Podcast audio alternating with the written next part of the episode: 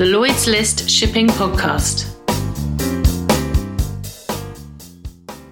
The digital daggers were drawn long before Russian missiles started slamming into Kiev, and the threat of a cyber war taking casualties beyond Ukraine is well understood, particularly in the maritime sector, where, let's face it, cybersecurity is still not what it should be. The Ukraine conflict has already led to spoofing and satellite jamming in the Black Sea region, and much more is expected. Let's not forget that the infamous NotPetya ransomware incident, known to shipping as the Maersk cyber attack, began as a Russian assault on Ukraine that spiraled out of control. Cybersecurity was a major risk factor for shipping before war broke out in Europe. Now it needs to be a priority for everyone. Reliable data is understandably thin, but we know that there has been a sharp rise in cyber attacks that are now moving well beyond mere opportunistic ransomware scams. The threat posed by the lone wolf hacker seems quaint in an era of cyber warfare where much of the damage being caused to systems comes with a digital footprint of nation states. But the industry's rush to digitalize in the name of efficiency and integration has not been matched by a willingness to invest in the security required to protect operations from this growing cyber threat. As part of a new special report on cybersecurity and shipping out this week, Lloyd's List conducted a cyber survey, which, given the events happening around us, you really need to read.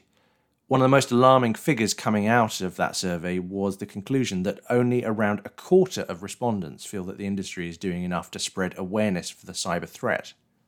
Shipping is still not taking cybersecurity seriously enough. So, to discuss some of the takeaways from the survey and the context of shipping's lack of preparedness for an attack, we've drafted in a trio of cyber experts for the podcast this week. Lloyd's List Deputy Editor Linton Nightingale spoke to Bill Egerton, Cyber Chief Officer at cyber insurer Astaara, uh, the Chief Executive of CyberOwl, Daniel Ng, and the regular voice on the podcast when it comes to all things cyber, Mr. Lars Jensen, Chief Executive of Vespucci Maritime. Given that the headline threat in everyone's mind this week is obviously Russia, we need to look at two aspects here the likelihood of a cyber attack happening as a result of the Ukraine conflict, and what the impact would be if it happens. So let's start with the big attack that everyone knows about the Maersk attack in 2017, where it's worth reminding listeners that nobody actually attacked Maersk. Russia attacked the state of Ukraine, and several thousand companies got hit as collateral damage. So that's what can happen, even if you're not a direct target of an attack. According to Lars Jensen, the prospect of a repeat event is pretty high given the current security risk. But the difference between what happened in 2017 and what could happen now is huge. There is a very, very real risk going forward with the crisis between Ukraine and all the NATO countries that Russia will strike back at the NATO countries with cyber attacks. This is not just something that is coming up of my imagination. This is something that has been warned explicitly about by cyber authorities in the US, in UK, in Canada, even here in Denmark, where you had the UK Cyber Command already been out also saying that they have already seen activity on the Russian side similar to the activity before the attack that happened uh, back in 2017. So the likelihood of something like this happening is most certainly there. The second part is then what would the potential impact be? Because if we think in 2017, we had the world's largest container line taken completely down for a week, and it took several weeks before everything worked normally. What was the impact on the supply chain? Nothing. Sure, if you were one of the unlucky customers that had cargo moving with Maersk, yes, everything got delayed and everything was pretty difficult for a period of time. But seen from a global perspective, nothing really happened we had an industry that is enormously resilient in that respect. Fast forward to now. Now is a very, very different situation. We have zero slack in the supply chain right now. Every conceivable vessel that can sail is out sailing and they're chock a block full. Most ports and terminals around the world are completely hopelessly congested. Uh, this is the, the all the aftermaths of the pandemic that we've now been struggling with for two years. So, whereas back in 2017, we could effectively remove a lot of capacity for a week and it didn't really make a dent in the supply chain, Today, it's a completely different kettle of fish. Again, just purely hypothetically here, uh, assume two or three major container terminals are successfully attacked. If they have done that job well, they will be up and running again, let's say within three, four, five days. But take some of the major terminals and the heavy congestion you already experience now and take them offline for three, four, five days. And we have a problem that is very, very large because we have no slack to pick this up at all. Is it potentially likely that you can take down a terminal? Of course it is. I mean, just last year in 2021, we had some of the South African terminals subjected to a cyber attack. Not saying those were the Russians, but just to illustrate it can be done. Just yesterday, so we are talking here on, on Wednesday, so yesterday, Tuesday, you had a successful cyber attack against one of the terminals in India. Again, that is not saying that that was necessarily the Russians, but it is absolutely within the realm of the possible that this happens. According to Daniel Ng from CyberOwl, while the risk of an attack to vessels specifically is obviously still there, the really targeted activity is changing on the port and shore side. So the main cause for concern right now is going to be collateral damage again. The problem with collateral damage is that we are quite far behind now in terms of security in the sector. And so, just to give you one anecdote, um, with one of our customers a few weeks ago, uh, we found evidence of nation state malware on a number of their vessels across the fleet. And um, it was difficult to know how long that nation state malware had been sitting on those vessels because we found it at the point we switched on our systems and we weren't able to look backwards. And assuming that could have been there for you know a, a, couple of years because that was when that specific malware was active that means these things are on systems on board vessels whether active or dormant and it's a case of waiting for somebody to activate them. So i think we're a little bit late for trying to block things out now. I think the measure um, i'm not saying we shouldn't do that we should absolutely keep doing that but i think the measure we've got to go for now um, specifically in response to this escalation is to get more visibility of our systems on board the vessel so that assuming there is already infiltration in place, um, we can at least act to reduce the losses and damages as a result of it. Given the scale and the visibility of the threat, this is after all now mainstream news, you would assume that the industry would be ready. You would, of course, be wrong. According to the Lloyd's List Cyber Risk Survey, published this week and available to subscribers via lloydslist.com, only one quarter of the industry feels enough is being done to spread awareness, while just two thirds have knowledge of measures in place if online systems are compromised. Worryingly, these results did not surprise any of our experts this week. Astaara's Bill Egerton suggests that there are still companies out there who think that cyber attacks something that happened to other bigger companies? Uh, I think the larger companies, most of whom have already suffered some kind of cyber event, are taking this risk very seriously now and um, have learned the hard way that you can't nickel and dime uh, investment in cybersecurity. And uh, but I think that has come at enormous cost. I think that a lot of these companies uh, don't necessarily have enough resource. What they've got is okay, but they don't have enough resource to do all they need to do.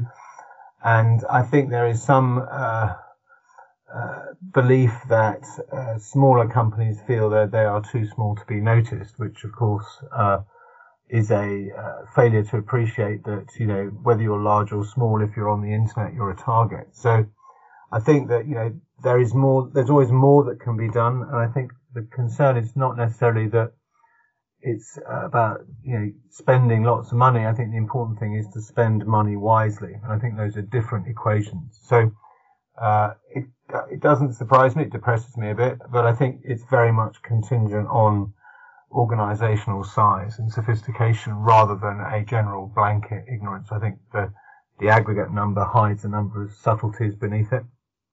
It's not all bad news, though. Daniel Ng says that despite the survey results, there are some encouraging signs that the industry is now finally waking up to the threat. From where I'm sitting, it feels like even just as recently as sort of 18 months ago, we were having a lot of discussions about why do we even need to protect our vessels and the shipping companies?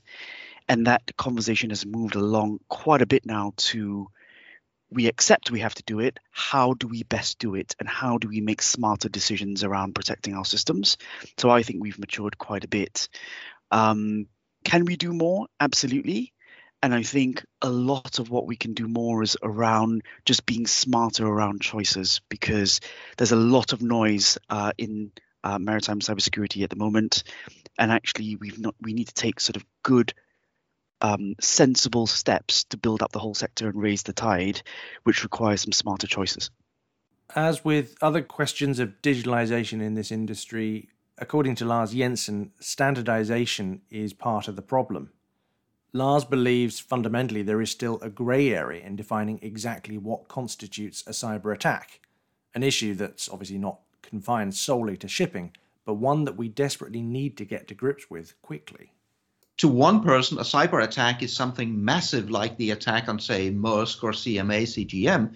To another person, receiving a mail with a phishing link constitutes a cyber attack.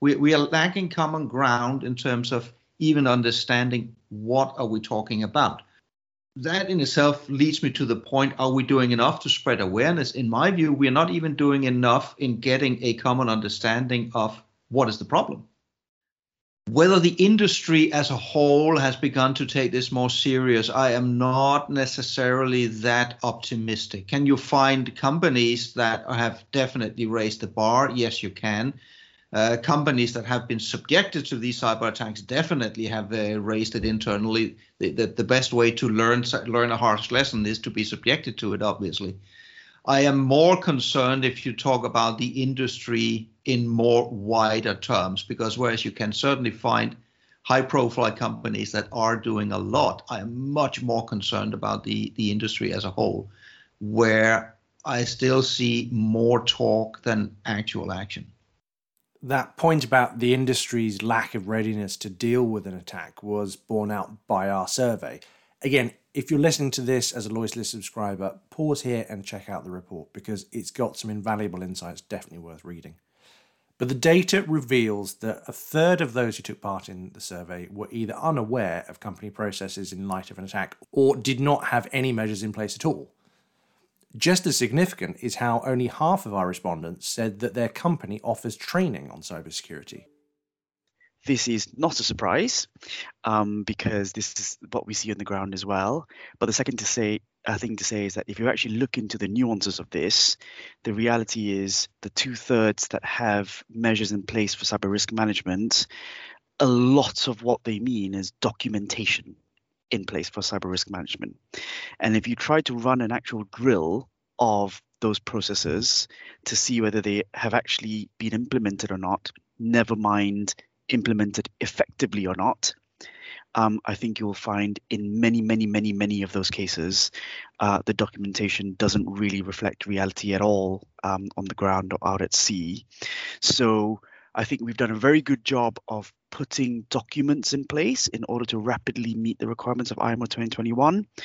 I don't think the implementation of this has either been done or been done even to the specifications of those documents yet. And so, as a sector, we need to go slightly further and work out how best we get to the point of actually doing the things we say we're doing. And if we do, then actually, as a sector, we've got we've come a long way from a security standpoint.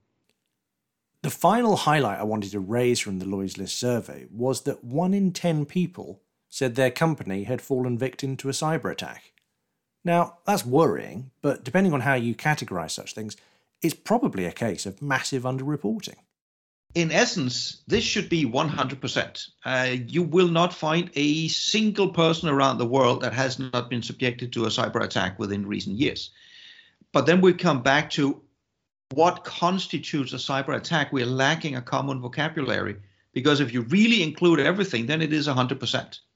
But if you then screen out, I was about to say some of these stupid things like the automatic mails from the Prince of Nigeria with a phishing link, then sure, the number of uh, cyber attacks go down significantly. Uh, the second thing is as a regular employee, you will certainly notice it if your company is subjected to a major cyber attack that shuts down everything, obviously. But if your company is subjected to a cyber attack that only compromises a tiny portion of your service, this might be something that's only known, for example, in the IT department, but not in the wider company. And there we shall leave it for another week. Don't forget, if you're not already a Lloyd's List subscriber, you really should be. For all the best news opinion analysis, not just in marine insurance and cyber, but across the maritime industries, you can get our best deals via lloydslist.com slash subscription. A reminder that the Lloyd's List Cyber Survey is now online alongside our special report on cybersecurity. And if that's not enough, we also have a webinar next month on March 24th in partnership with our sister publication, Insurance Day, looking at the cyber threat to maritime and the insurance industry's response. Details of how to register are available on both our websites. Thank you very much for listening.